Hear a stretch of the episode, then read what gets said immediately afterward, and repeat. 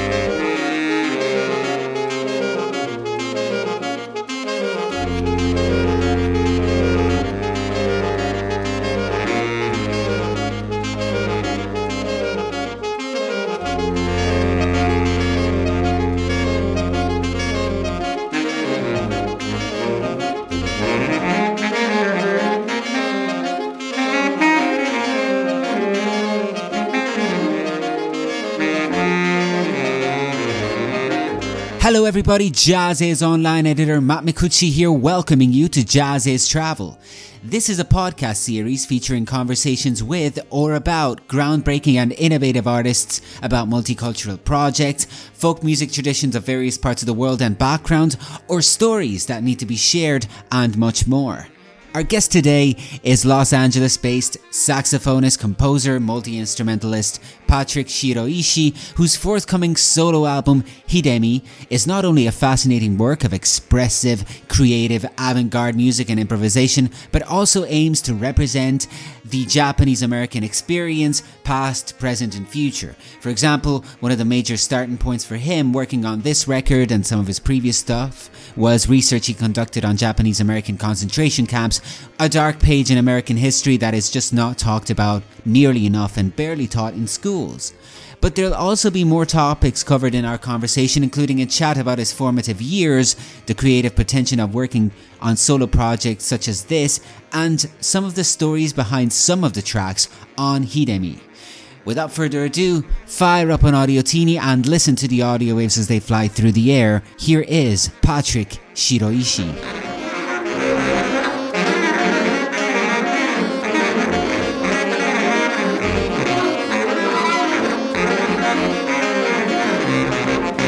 Hello, Patrick. Welcome to Jazz is Travel. Hey, how's it going? Thanks for having me. It's a real pleasure to have you. And uh, you know, the way I like to start off these uh, these conversations is just with a simple icebreaker question. What part of the world are you speaking from right now?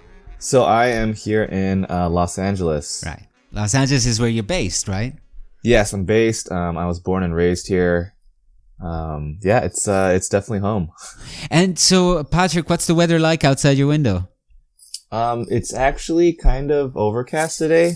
Okay. But um, it's been getting a little bit cooler, which is nice. We'll be focusing on your uh, forthcoming album, Hidemi, uh, which yes. will be out on October 29th via American Dreams. I've read about it. I listened to it. I thought it was fascinating. There's a, there's a very interesting concept behind it that I really want to talk about. Uh, but this is kind of a solo saxophone record. There's lots of uh, improvisation, lots of uh, avant-garde experimentation, expressive mm-hmm. playing, and all sorts of fun overdubs and stuff that we'll also maybe talk about in a bit.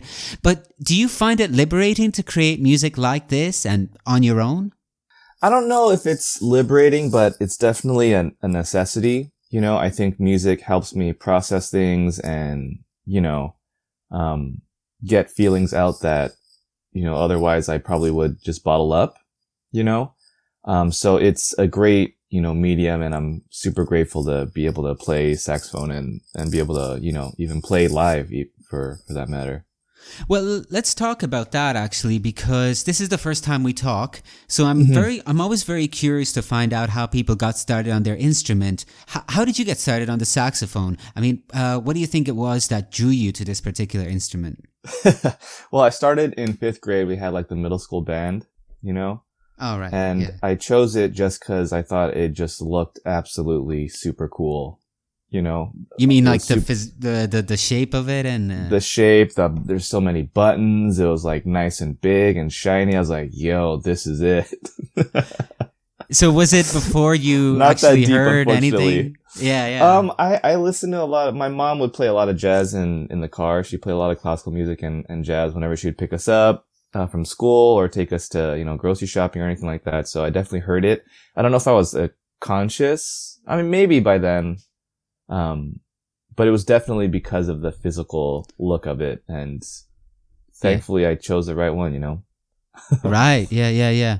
But do you remember uh, what what kind of music your your your mother would play, or anything anything stand out? Um, I mean, it was mostly just whatever was on the radio. You know, we had a jazz station on the radio and a classical station on the radio. I think I didn't start investigating music on my own until later on in middle school, but that was more like punk music and like pop music and hip hop, whatever I was able to find on the radio. And then it wasn't until high school and college where, you know, we would go to venues, like all age venues, um, like the spell, the smell and Pehrspace here, um, that would do like weird bands and weird music. And that really changed my listening and, you know, even my mind. Um, and then in college, I really went down the rabbit hole of, you know, experimental jazz and I heard John Zorn for the first time and then that really opened the gates and, you know, just hearing all these other improvisers on, on the East Coast and in Europe. And yeah, it was a, it was a great time. A lot of listening for sure. You mentioned John Zorn there and, uh, that whole kind of, uh, side of creative music. Was, did improvisation come natural to you? Was it something that you always felt like you could do? You know, I, I, that's a good question. I don't think so. I think I, coming out of like a lot of band stuff, um, everything was composed, you know, so it's more of like coming up with weird, you know, parts and, um, different harmonies and everything. And I was really into like this really subgenre of brutal prog, which is like progressive music, but like really intense, um, complex changes and, and numbers um, and time signatures. And so for me, it was more of creating really dense um, parts um, that wouldn't necessarily repeat so many times before moving on to another section. Um, and that was really enjoyable for me. And I think, you know, improv is the complete opposite. And yeah. in a way, it was like very liberating to be able to do that. And I really enjoy it. I, I think I do mostly improv uh, these days. Um, but I'm still playing a couple bands and it's still fun. Yeah, yeah, of course. I mean, yeah, I mean, we're ta- we're going to be talking about uh, uh, solo saxophone work, but you playing all sorts of ensembles. Yeah, it's, it's very yeah. interesting stuff, you know. But but just going back to that and how you kind of uh, then eventually turned to improvisation. Do you think that something changed, uh, you know, within you? Was it a, a spiritual thing? Was it you know, finding out more about yourself and your relationship with your instrument? I think it was definitely the relationship with the instrument. Um, and even when I first started to improvise, I know that there was a huge change to where I am now. Um, I think at the beginning, coming from that uh, rock, you know, progressive rock background, I would always be trying to fill the space, you know, like playing lots of notes, trying to make as much noise as possible. Yeah. Um, and it wasn't until many years later I was like, I don't have to fill all the space. You know, it was uncomfortable for me, but you know, to, to be able to take a step back and listen and, and I'm, I'm really lucky in the sense that I've been able to collaborate with so many other musicians here in LA and across, you know, the states and everything that, um, they've definitely all taught me a lot playing with them, you know? Sure. And then in a project like this, and you talked about your relationship with your instrument. What's that like when you're working on something like uh, Hidemi? Because um, because of course you know it's it's you, uh, but but do you then is it is that old cliche true then that your saxophone so sort of becomes an extension of yourself? I really I truly think so, man. Yeah, I truly think so. Um, I feel you know I've I've played well I play several other instruments and and I dabble in stuff, but I think the saxophone is the best, you know, way that I can express myself other than my voice. Mm. You know, yeah. and um, I there is something them, human about uh, about uh, this the way the saxophone can sound, especially in, in in a record like yours. Thank you. Yeah, no, I I really think so. Yeah. And so, speaking about the uh, the concept of this album, Hidemi, I read that it was inspired by the concentration camps that Japanese Americans had to go through. Uh, is that right? Yes. hmm You know, with with everything that's happening in the world, it's it's- and you know, especially in the states, these past you know four years, five years, um, there's been a lot of um, injustices that's been happening, and that's definitely been eye opening. You know, um, growing up and you know being a minority, I didn't learn that much in high school. You know, growing up about you know what happened to Native Americans or you know. Um, the internment camps that the Japanese Americans had to go through. There was like one paragraph in that in in my history book, you know, um, and so you know it's important for me at this point to like make sure that I could you know tell a story of my grandparents that were were in there, and you know hopefully you know if if someone hasn't heard about it before, you know, and they listen to this record, or you know, they'll take you know five ten minutes to kind of dig in and see if you know maybe they'll learn something, you know. So, if it's not taught in school, like you said, how did you find out about it? Well, I tried to ask my grandmother when she was alive, and she she spent time there. Um, she actually met my grandfather, which his name is Patrick Hidemi Shiroishi, so the record's named after him, and he's on the cover. Um, but she kind of just shut down and and didn't talk to me, and so I never asked her again. But I, you know, I did my own personal research. You know, there's a there's a great museum in LA um, that I visited several times, and you know, I've definitely con- connected with other Japanese Americans and and heard their stories. Um, a great artist, uh, Rob Sato, who has done art for me. Um, we've we've had like an in depth conversation, and he's actually taught me a lot too. And yeah, it's been it's been nice connecting with people on that kind of level. You know, um, there have been a lot of there's like a couple YouTube sites that are documenting you know the the elders that were that are still alive that spend time there and you know are, are open to speak about it um there's a lot of great organizations on the on the website um or uh, sorry not the website on the internet and like instagram uh so one is called like densho which does a really great do- job um there's there's just a lot of of people doing you know important work um and and posting about it and it's been it's been easy to, to seek it out, you know. If if you want to find it, it's definitely there. And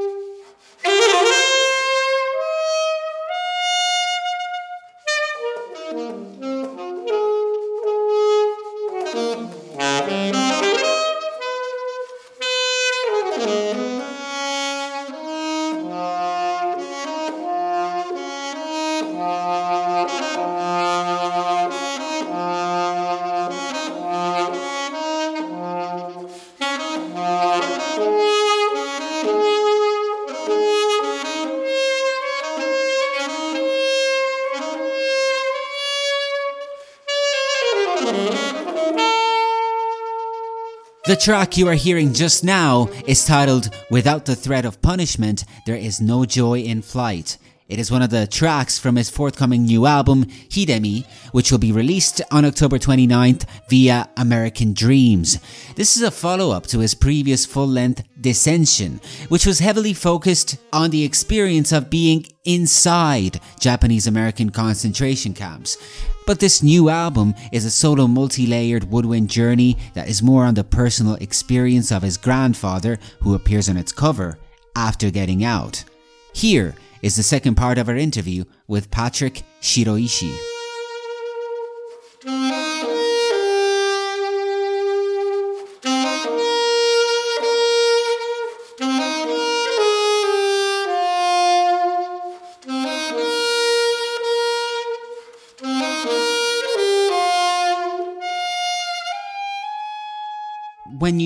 Create that music, then do you go into the studio or do you begin working on it with all those that research in your head? Is it almost like you're you're inhabiting a space in that in that moment of creation?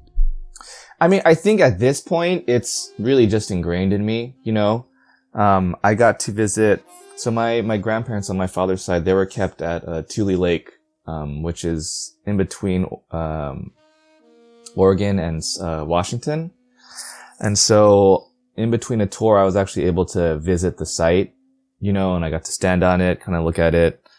Um, and it's been something that I've gotten to talk to uh, my parents about and my aunt. Um, and I think at this point, it's, I think it's very apparent in, in the way I play and other records that I make these days, you know? Yeah. Sure. I mean, but I, I looking at the, uh, some of the titles of the tracks, you know, I'm I'm seeing jellyfish in the sky, uh, beachside, lonely hearts. There's something about those titles, even before you begin to, to, to listen to the music, where you it's almost like you you you're suggesting to the listener specific imageries or moods. Um, I I think so. I'm to be honest, I'm like really awful with words.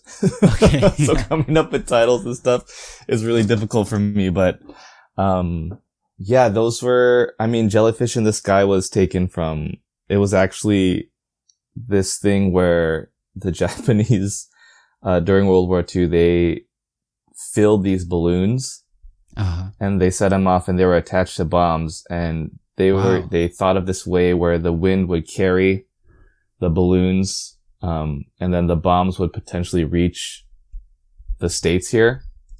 Okay. I think like only like two or three of them actually made it but that was like go crazy. Like that, that's an insane thing to think about, you know, and execute. yeah. Um, so I mean, but, is there yeah. is there a story behind each of these tracks? Because now I'm totally intrigued. I mean, for example, to kill a wind-up bird, you know, I'm, uh, it seems like a, a, surreal image imagery, but is there a real story behind it? Not for all of them. I mean, for that one, okay. um, my aunt's favorite, you know, book is To Kill a Mockingbird. Okay. And my favorite author, um, is, uh, Murakami. Right. Uh, yeah. and he has this book called The Wind Up Bird Chronicles. And I was really heavy into reading all his work. And I really was just intrigued by that one. And, uh, I kind of just thought, oh, that'd be kind of nice to combine those two and give like a little nod to my aunt and, and to myself. right. Yeah. Yeah. Yeah. No, but it's a fascinating thing. I mean, uh, so um, just just returning to, I guess, uh, influences. Uh, obviously, I also read that with this album and other projects that you do, you kind of is it is it fair to say that you f- do feel the need to represent the the uh, the Asian American or the Japanese American experience? Yeah, I mean, I you know, I've had a conversation with um, a couple people, and they were like, yeah, not everyone still, you know, knows about that or that that happened. You know, and that, that kind of blows my mind. And so I don't know if it was like, I thought like, I'm going to set on this mission to like talk about it, but I definitely do want to bring attention to that. And, you know, last year there was, um, or this year there was that awful, you know, there was a lot of, um, hate crimes that were geared towards, um, Asian Americans because of, you know, what Trump was saying about, you know, the, the, the China virus this, and all this yeah, bullshit, you know, and food, people yeah. were really, you know, getting egged on by him and, you know, there's awful stuff for happening to, you know, old, old people, old Asian people. And, you know, there's videos of like, you know, random people just coming up and like punching them in the face and like, they're, you know, they're old. Like, and what does that do? You know, it does absolutely nothing. Um, and so that, that was really an awful time, I think. Um, and I think just in the culture and, you know, I'm, I'm only speaking for, um, Japanese culture, but there isn't really emphasis on speaking out, you know? Yeah. It's more of a keeping things inside and, you know, following the rules and working hard and doing a good job. Oh, and oh, really? Do, do you think that's, uh, that kind of behavior doesn't really help? I mean, I think, I, I think it can go both ways, you know? Um, mm. I think that can, in s- certain circumstances, you know, I think that can definitely work.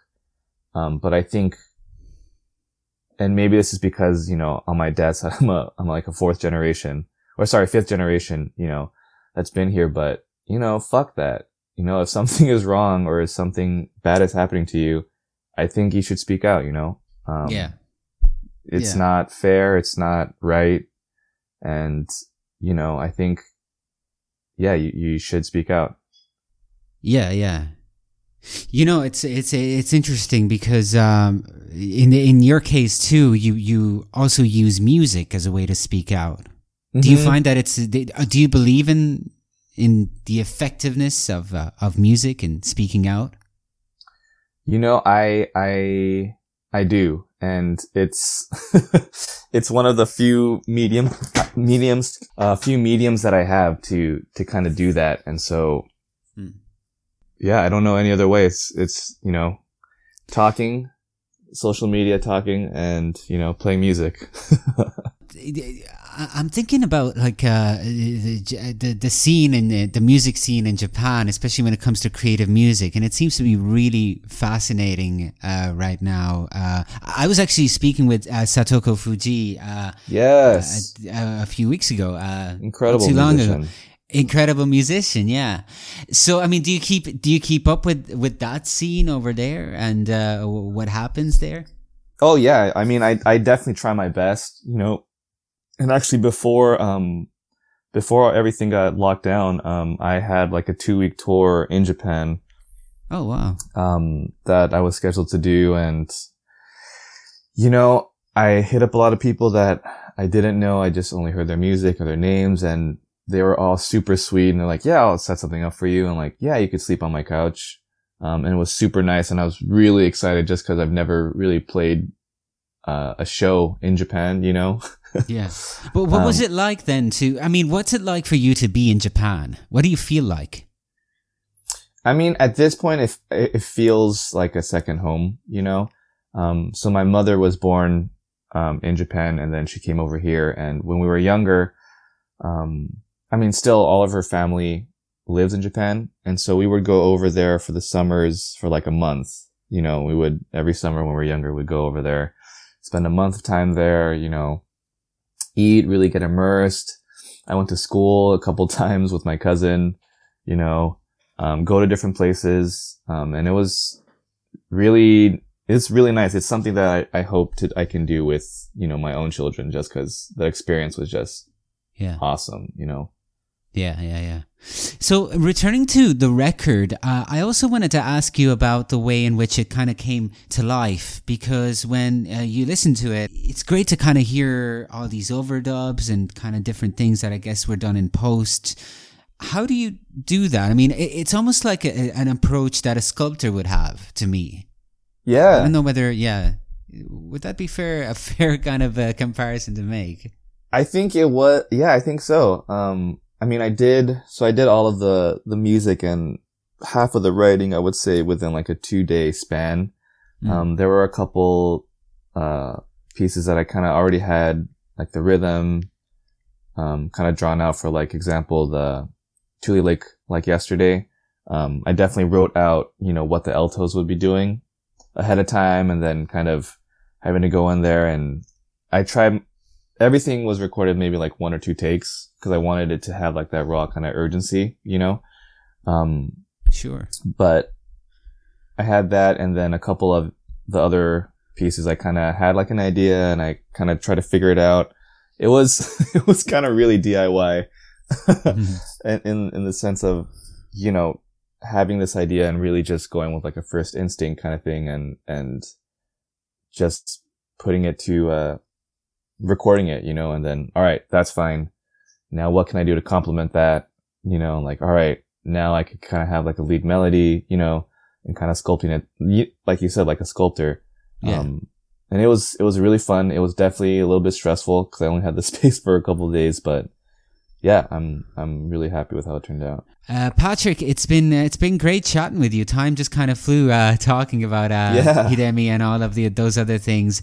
Uh, what's just just kind of to end it a little bit and uh, what's what's the plan now? I mean, uh, what's happening with you right now? What any any plans that you'd like to share with us? Yeah, I mean, I'm working on, um, or I've started my next solo record, um, which is going to be, um, geared back again towards the saxophone through like guitar pedals. Um, and a little more, bit more in that direction. And I'm going to be actually going to New York in a couple of weeks, uh, to do a couple of recording sessions with, uh, some friends and heroes. So that'll be really fun. Hmm. Um, and yeah, just, uh, playing as much as I as I can, and you know, people Yeah. allow me to. Well, that's really interesting what you're doing with the guitar pedals. And it, it immediately brings a, a, a word to my mind: experimentation. Yeah. Is that is that important for you? it is, it is. You know, I think there's so much that has already been done and expressed with the horn. Mm-hmm. I want to do my best to try and push it as well. You know, I don't know if you know I'll do anything that anyone will remember in you know 10, 20 years or, or whatnot, but I that's definitely something that is in my mind. You know, what can I do different?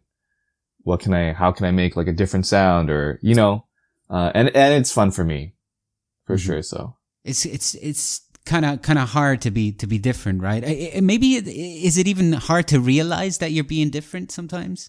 Uh, I'm, I, I, I want to say, yeah.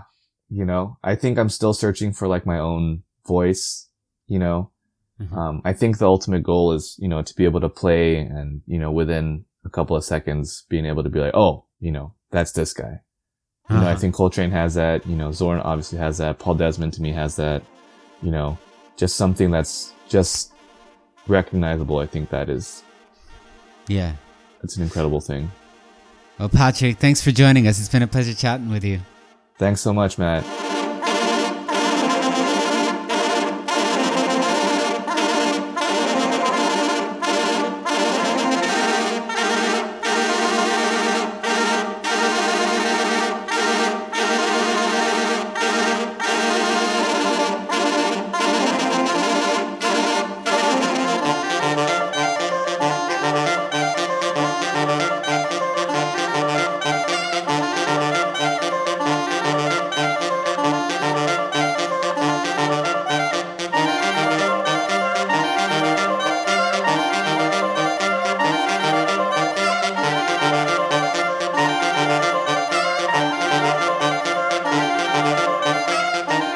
I hope you enjoyed our eye-opening conversation with Patrick Shiroishi, whose new album, Hidemi, will be released on October 21st via American Dream. Join me again next week for more globe-trotting conversations on a new episode of Jazz Is Travel. In the meantime, why not check out more of our content on jazziz.com? That's our regularly updated website with lots of great content for both the jazz newbies and aficionados, including new music roundups, interviews, reviews, news, and much more. And of course, you get even more when you subscribe. Till the next time, this is Matt Micucci signing off. See you soon.